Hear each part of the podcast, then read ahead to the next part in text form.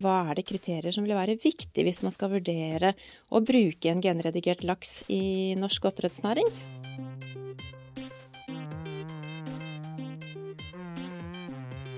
Norsk oppdrettsnæring har en rekke utfordringer både i forhold til dyrevelferd og bærekraft. Et av verktøyene man kan bruke for å håndtere noen av disse utfordringene, er genredigering, altså å gjøre endringer i fiskens arvemateriale. Men bruk av genteknologi i matproduksjonen er omstridt. Så skal vi bruke genredigering i oppdrettsnæringen, og i så fall hvordan?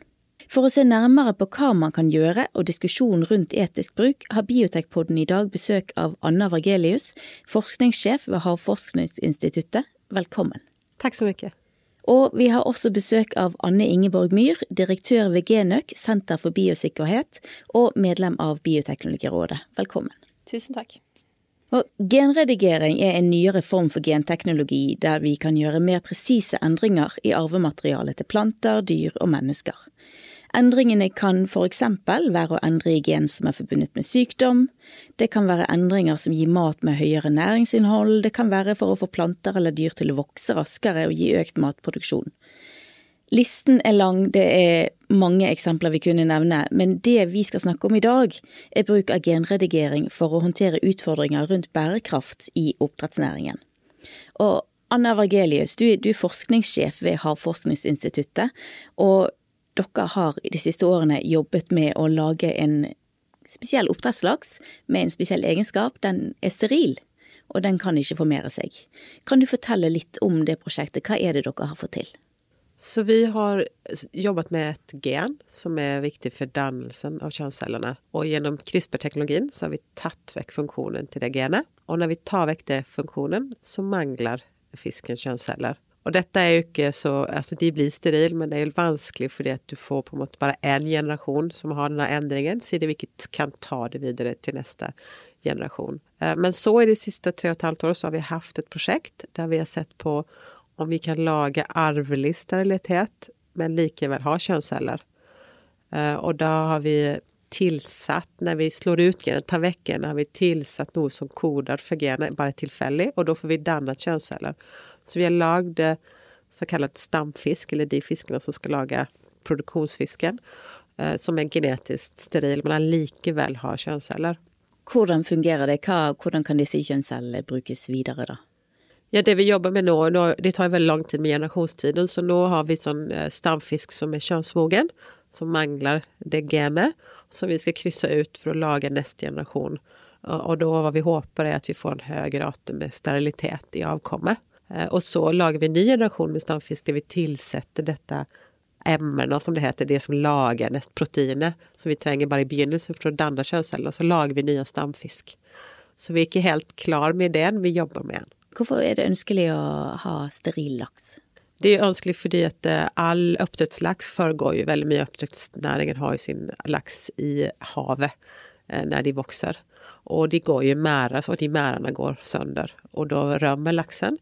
Og den laksen som er i oppdrett, er jo avla på for vekst og så og har ikke de samme genetiske egenskaper som den ville laksen, som er tilpasset sin elv. Så når disse oppdrettslaksene rømmer, så kan de krysse inn med den ville laksen, og dermed forandre den genetiske sammensetningen i den ville laksen. Så gjennom å bruke steril fisk i oppdrett, så forhindrer vi at de genetisk tilpassede stammene får utvanne sin tilpassing til de plassene der de bor. Og er dette noe næringen ønsker sjøl òg? Ja, det er det næringen ønsker, for de vil jo ha en bærekraftig De vil ha sin næring og ikke påvirke miljøet. For det er jo veldig mye bedre for fisken å være i sjø enn å være i sånne slutne anlegg. De har det ikke like godt i de slutne anlegg. Det er jo bedre å være i sjø. Så hvis vi klarer å lage sterilfisk på en bra måte, så er det bra for naturen, og det er bra for næringen. Men vi klarer ikke å unngå at laksen rømmer med denne metoden? Nei. Så jeg tenker at det er en kombinasjon av ulike metoder, om det nå er bioteknologimetoder til å gjøre en steril, eller at det er bedre anlegg med sterkere merder og anlegg som er mer beskyttet mot storm osv. Det er klart det, det er en kombinasjonsbruk som gjør næringen mer bærekraftig. Og er det andre egenskaper dere jobber med på forskningssiden? Ja, så vi har eh, et prosjekt nå der vi jobber med å, å, se litt på virusresistens og se på hvordan man kan endre genomet, altså genene til laksen, sånn at de får høyere eh, resistens mot generelle virussykdommer. Bare generelt sett bedre fisk som er mer robust. Så har vi et prosjekt som går på smoltifiseringen og ser på gener som er involvert i hvordan fisken går fra ferskvann til sjøvann. For nå så produserer man laksen så in intensivt Eh, at man av og til ikke tar, på en måte tar til rette for den naturlige veien fisken anpasser seg fra ferskvann til sjøvann. Så det er veldig viktig å skjønne den genetikken. Og det vet man ganske lite om, det er genetikk som styr fra ferskvann til sjøvann. Så det prosjektet vi har der, går mer ut på å forstå funksjonen til de genene som er involvert i sjøvannstilvenningen.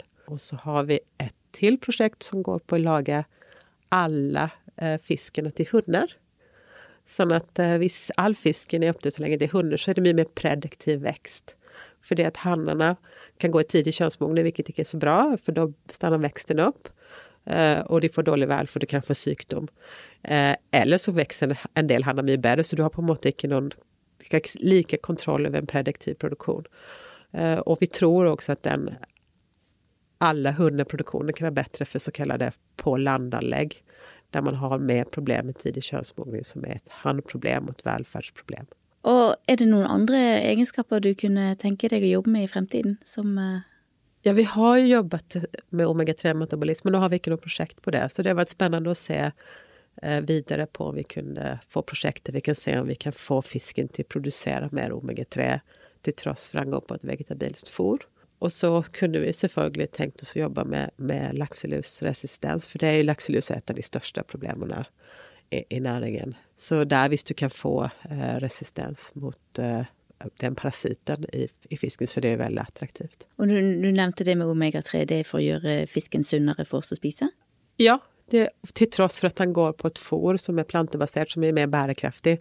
Hvis du skal få høye nivåer av omega-3 i fileten, så nå er, må det være fôret på en fiskdiet. Og det er jo ikke så bærekraftig å, å gi en fisk fisk som du sedan skal spise igjen, for da på en måte introduserer du enda et næringsnettsnivå som gjør at det går åt mer energi.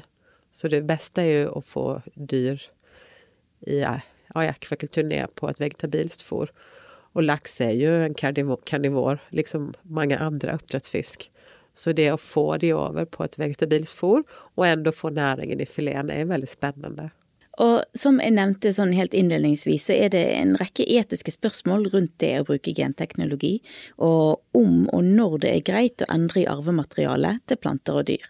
Og Anne Ingeborg Myhr, du jobber som direktør ved Genøk, Senter for biosikkerhet, og du er med på et prosjekt som ser nettopp på det her, om, om det er sosialt og moralsk akseptabelt å bruke CRISPR, altså genredigering, på oppdrettslaks og under hvilke forutsetninger. Kan du fortelle litt mer om det prosjektet?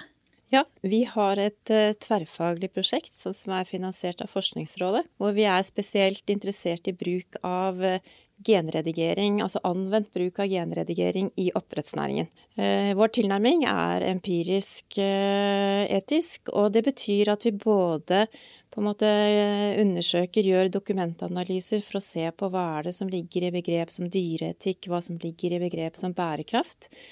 Eh, vi har også utført eh, mange intervjuer og fokusgrupper, for vi er også veldig interessert i hva er det som er perspektivene til samfunnet, og også disse som er involvert i oppdrettsnæringen, eller de som er berørt av oppdrettsnæringen, sånn som de som driver med fiske av villaks osv., og, så videre, og også miljøorganisasjoner.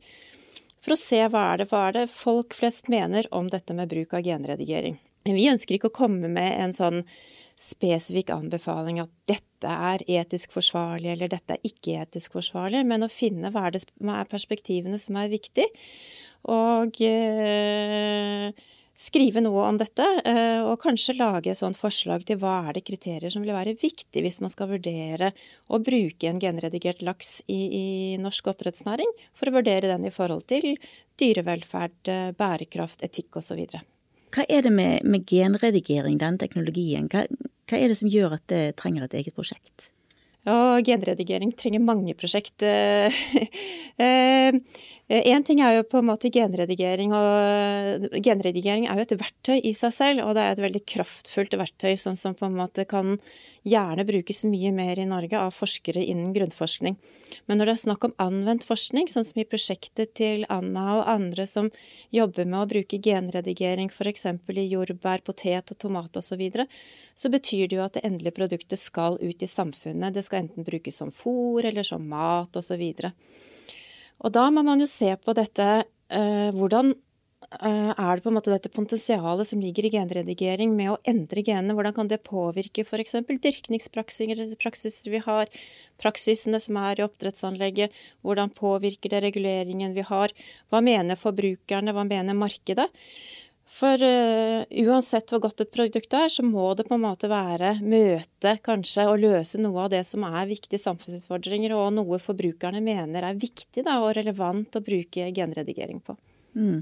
Hva utfordringer er det som dere ser nå at, at, kanskje kan være mulig å løse med genredigering? Ja, Vi begynte jo med å kartlegge hvilke utfordringer er det oppdrettsnæringen har. Og oppdrettsnæringen har jo mange utfordringer. Og en av disse er jo f.eks. dette med fôr, sånn som Anna snakket om. I dag er det 70% av alt fôret oppdrettsnæringen bruker, kommer fra utlandet. Er basert på fisk, fiskemel, fiskeolje, kanskje soya. Eh, hvor man bør kanskje vurdere å se om man kan eh, produsere mer fôr for oppdrettsnæringen i Norge, hvor f.eks. genredigering kan komme inn.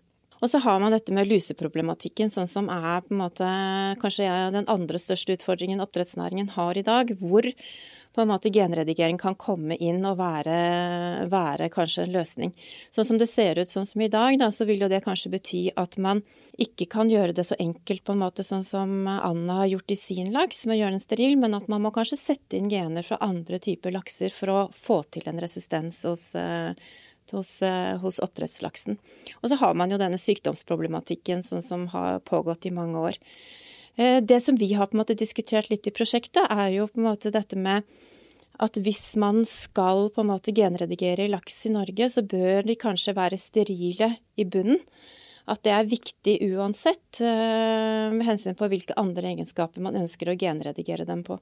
Og det har jo med hensyn til miljøet hvis de rømmer, ikke sant, at de ikke kan interagere med villaksen. Og når vi snakker om genredigering nå, da snakker vi om redigering av gener innenfor en art. Vi snakker ikke om den gamle transgen som ja, altså dette med genredigering er jo et fantastisk godt nytt verktøy, eh, med at du kan være mer presis når du går inn.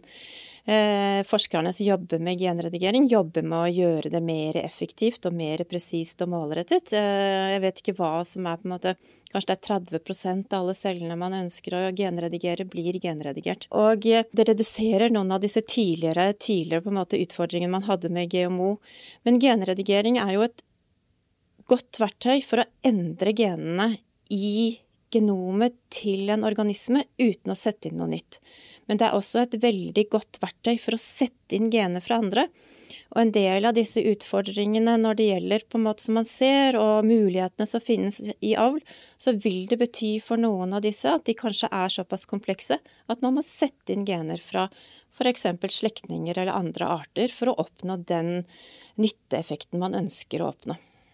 Mm. Det Da må jeg høre med deg, Anna. Bruker, bruker dere gener fra andre arter, eller er det Vi har jobbet en hel del med det fordi vi vil få til teknologien. Og det jeg kan si, er at det i alle fall ikke er helt strømlinjeformet lett. Man kan da si at de eldre teknologiene var enklere å få inn hele genet, som vi har sett det enn så lenge, fordi at du lager bare et klipp i, eh, i DNA-tråden. Og det har ganske lav Det er bare det klippet. Mens i tidligere teknologiene klippte genom på mange plasser. Så da hadde du større sjanse å få inn den her gen, gen biten. Eh, men vi jobber videre med det, for det er viktig å i fall utav Vi må få det til, på en måte, å sette inn hele gener. Både for grunnleggende forskning, og for at eventuelt det kan brukes spesielt og kanskje på, på sånne ting som sykdomsresistens. Og tilbake til det, Anne Ingeborg. Hvordan skal vi prioritere hva egenskaper vi eventuelt skal bruke genredigering på? Eh, når du snakker om anvendt bruk av genredigering, så tror jeg det er eh, veldig viktig å snakke med de som skal være brukerne av de endelige produktene. Sånn som da for laks vil jo være oppdrettsnæringen. Hvis vi skal ta i bruk planter, så er det jo bondelagene, bøndene osv., ikke sant. Og, og, også snakke med de som er rundt, på en måte, sånn som Villaks, da, miljøorganisasjoner, forbrukere. Men hva er det de mener er de viktigste problemene vi ønsker, som de mener vi må løse med bruk av genredigering? På den måten så er man på en måte med sammen og, og jobber med å finne hva er det som er relevant, og hva er det som er ønskelig. Og den, på den måten så vil man jo kanskje ha lettere for å markedsføre produktet til slutt, fordi man møter og løser et problem som er identifisert av de som er rundt, da, sånn som er brukere av teknologien. For vi, vi snakket litt i forkant her om eh, to andre prosjekter i utlandet. Mm. Det ene som har kommet nylig med i Japan, mm. eh, der havkarussen, en eh, slags sjøgående abbor, har blitt genredigert som, for å få flere muskler. Eh, og så snakket vi om en tilapia argentina. Hva, hva, er det de har gjort der? Uh, ja. Vil du? Ja, skal Altså, det er et veldig kjent gen, fordi alle som kjenner til Belgian Blue, det er en veldig tjur Eller en ku som er veldig, veldig stor i muskelmasse. Uh, og der er det veldig kjent hvilket gen det er. Naturlig mutasjon i et gen som heter MSTN1, som har å gjøre med hvor, hvor mye muskelcellene kan dele seg. Så de her har jo Belgian Blue har veldig veldig mye muskler.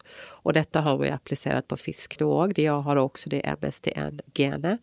Og de her karussene, de, i stedet for å være ganske flate fisk, så har de blitt ganske tykke fisk fordi at de har større muskelmasse. Og, og hva er det de har gjort med den tilapiaen i Argentina? Er det det, de er ikke offisielt kjent hvilket gen de har uh, påvirket, men det, uansett så har de større muskelmasse. Mm. Så det er noe lignende. Kanskje samme, enten samme gen eller i samme uh, pathway, altså rekkefølge av gen. Men det er hemmelig og patentert. Jeg kan jo legge til at det er jo det samme selskapet som har laget denne genmodifiserte laksen, som nå er godkjent i USA. Så jeg vil tro at de også har brukt noe av den samme teknologien som går på dette at den skal vokse raskere mm. på den genmodifiserte tilapiaen. Ja. Og er dette egenskaper som uh, dere ser i prosjektet at vi skal prøve på i Norge? Altså I vårt prosjekt så har vi ikke fokusert på en spesifikk uh, case. Vi har et samarbeid med Anna Vargelius, og, men vi har på en måte valgt å og tilnærme oss genredigering som et verktøy, og er på en måte åpen for hva er det som er innspill osv. Vi har på en måte ikke låst oss til en spesifikk case. Ehm, det som er, er jo på en måte begge disse to vi nå har snakket om, eh, vil vokse, vokse raskere og produsere mer muskler. Og noe som på en måte kjennetegner vel eh, norsk eh, avlsarbeid, er dette fokuset på at dyra skal være robuste.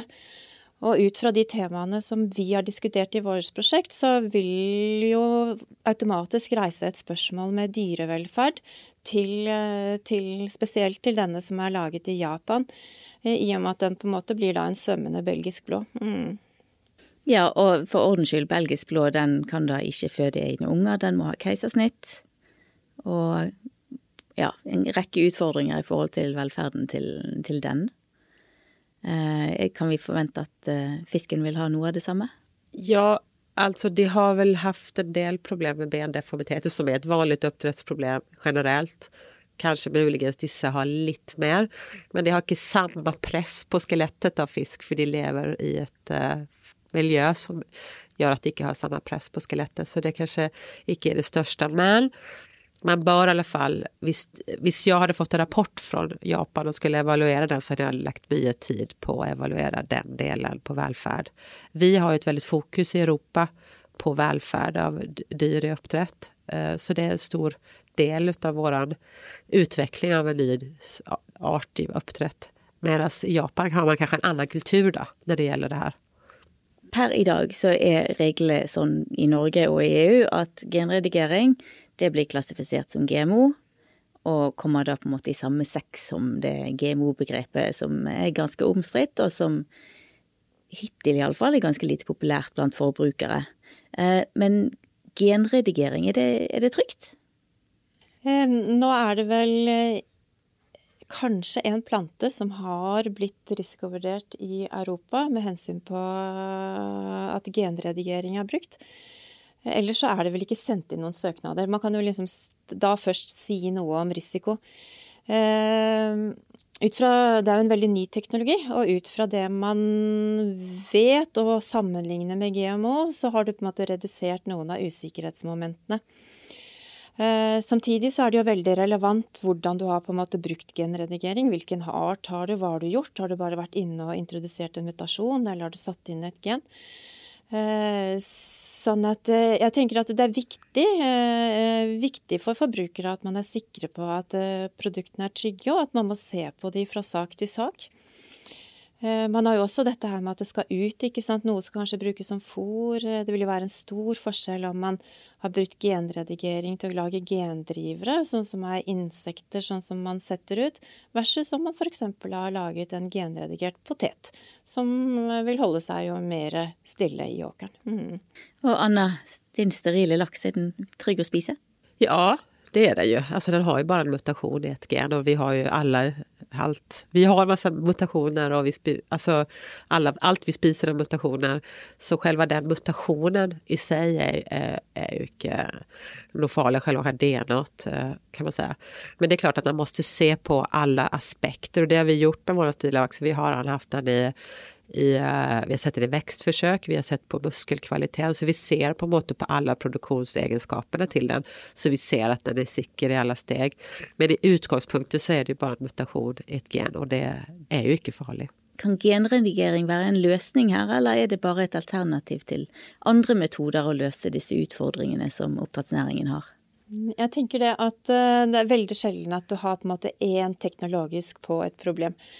Eh, oppdrettsnæringen har mange utfordringer, og oppdrettsnæringen jobber jo aktivt med å løse mange av de. Eh, og det å på en måte å tro at, at genredigering vil løse alle disse utfordringene, vil ikke det. Man må jo se på praksiser, hvordan det virker i tråd med andre ting. Og man må jobbe videre med å optimalisere fôr, sjøvann, landbasert anlegg ute i havet, fiskehelsen, og også altså dette Eh, avlsarbeidet som eh, som man, gjør i Norge. Sånn at det, det, er på en måte ikke en sånn quick fix, eh, men vil så klart være et viktig verktøy, sånn som man kan bruke inn. Og om det på en måte ikke blir på en måte altså det, Om det ikke på en måte vi kommer til å ha en genredigert laks kanskje i, i merdene, så vil det jo fortsatt være et veldig viktig verktøy som kan være med inn og si noe om hvordan man bruker markørassistert avl, om man skal lage gode vaksiner, fordi det sier noe om regulering av gener, mekanismer osv., ikke sant.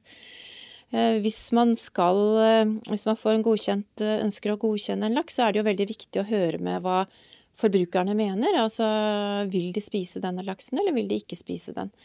Og de forbrukerundersøkelsene som har vært, viser jo på en måte at dette med etikk er viktig, nytte er viktig, bærekraft er viktig, miljø og, og, og velferd er viktig, med hensyn på når forbrukerne eh, diskuterer dette og denne bruk av denne teknologien. Og det er jo litt det vi er opptatt i prosjektet vårt også, å finne disse perspektivene, sånn som er relatert til bruk av genredigering. Mm. Og i fjor høst så ble det jo opprettet et uh, offentlig utvalg som skal se på genteknologiloven og hva som uh, Om det eventuelt bør komme noen endringer der, for der er jo genredigering som, som metode generelt bare kategorisert som GMO, annet fordi vi følger EU sin, uh, sin regulering. hvordan virker det inn på den forskningen som du gjør, Anna? Det vet jeg jo ennå, for det bestemmer jo politikerne hvordan de skal behandle den eh, rapporten som vi lager. Ja, for du sitter i, gen, jeg sitter i utvalget. utvalget. Men det som er, er jo at det regelverket vi har nå, er jo tilpasset en annen kunnskapsstatus. Eh, fordi at uh, Før i tiden så visste man ikke hvor man satte inn en genetisk forandring. Man kunne ikke bare målrette mut, mut, mutagenes. Altså man kan lage, lage en målrettet mutasjon når man ville. Uh, så, så, og og de eh, har også andre egenskaper som gjør bl.a. at når du har en målrettet mutasjon, så blir det vanskelig å spore den òg, for en, målrettet mutasjon kan jo oppstå naturlig. Så det er veldig vanskelig med sporing.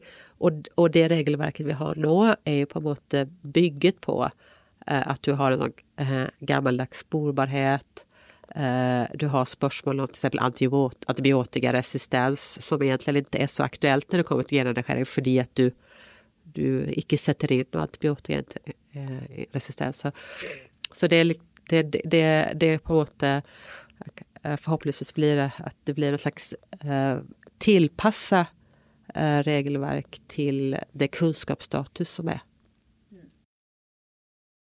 Ja, Anne Ingeborg. Jeg syns det er et veldig spennende arbeid som, som foregår med NOU-en, og også i Europa, hvor man nå har eh, publisert noen eh, rapporter med hensyn på mulighetene i teknologien, fokus på etikk, og også et sånt veikart nå hvor de ønsker innspill.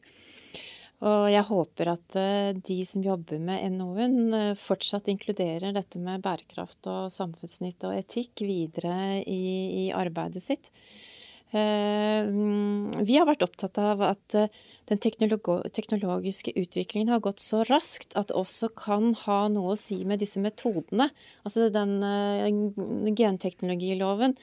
Under den ligger det også en del forskrifter osv. med hvordan man skal gjøre risikovurderinger. og Der er det krav om dyreforsøk, og det er krav om gamle gamle metoder som skal brukes, at man kan oppdatere dette. Men dette er kanskje ikke noe av det som ligger i NOU nå, men at det også vil bli sett på det. Hvordan vi kan være mer effektive, og også kanskje raskere med, med disse risikovurderingene som skal gjøres da under loven. For, for disse produktene vil komme fra andre land? Jeg tenker det at Norge kan ikke sitte på og vente på andre land. Hvis vi, vi er et lite land, vi har et spesielt eh, miljø. Vi er størst på oppdrett av, av laks. Eh, at dette er en teknologi som vi må vurdere i forhold til våre, vår matproduksjon, eh, enten det er til lands eller den er til havs, og i forhold til de verdiene som er viktige i det norske samfunnet med hensyn på bruk av teknologi. Det er òg vanskelig fordi at hele verden har jo litt forskjellig regelverk akkurat nå. Så til eksempel de der fiskene i Japan, karussene, de er ikke GMO i Japan. Men de på en måte, hvis de skulle være her, så er det GMO. Så det er eh, veldig forskjellig eh, hvordan det står til i verden på akkurat det. da. Hvilket også gjør at det blir veldig veldig vanskelig. Og det kommer bli vanskelig i forhold til, eh, til handel eh, av mat. Fordi at det kommer være så forskjellig mellom ulike land. Så det er veldig, veldig spennende. Det som kommer skje. For det skjer ganske fort. Så oppdrettsnæringen har fått en ny utfordring på bordet? Det kanskje man kan säga for at Chile har jo åpnet opp for et lettere regelverk. Canada har et case by case, altså det reviderar sak til sak. Og Skottland och Brexit er jo på veien til att förändra sitt regelverk. Det är det som är troligt, det vet inte vi hur det kommer gå. De har ju signaliserat att de vill förändra. Det som er litt spennende med den japanske um, saken som vi snakket om, denne karusen, den er jo at den skal jo merkes som at den er genredigert, og så skal de ha et uh, sånn forsøkssalg, eh, eller sånn vurdere på en måte hvordan markedet tar imot den. Og det, hva som kommer ut av det, vil jo være spennende. Når det gjelder regulering, så har jo Norge en sånn EØS-avtale, og nå virker det sånn som den regjeringen vi har nå ønsker å fortsette at vi skal ha en EØS-avtale. Og da er det jo på en måte EU som er viktig, og det har jo også en påvirkning på regelverket vi har her også. At vi, uansett hvordan vi ender med hensyn på hvordan vi ønsker å regulere genmodifiserte organismer og genredigerte organismer, så må vi på en måte lytte til EU, og vårt lovverk må jo også harmoniseres med det de eventuelt eh, ender på i EU, hvor de også jobber med dette. Og der er det signalert en oppmyking på planter så det er også litt spennende. At der har de på en måte signalisert at de vil ha litt forenklet regelverk på planter. Men det er ikke offisielt, det er bare en signal.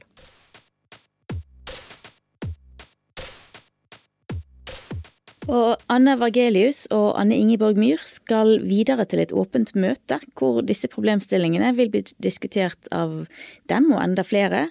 Og innen denne podkasten har kommet ut, så vil du finne opptak av dette møtet under fanen arrangementer på vår hjemmeside bioteknologirådet.no. Og med det sier jeg tusen takk for at dere kom i studio, Anne Vargelius, forskningssjef for Havforskningsinstituttet.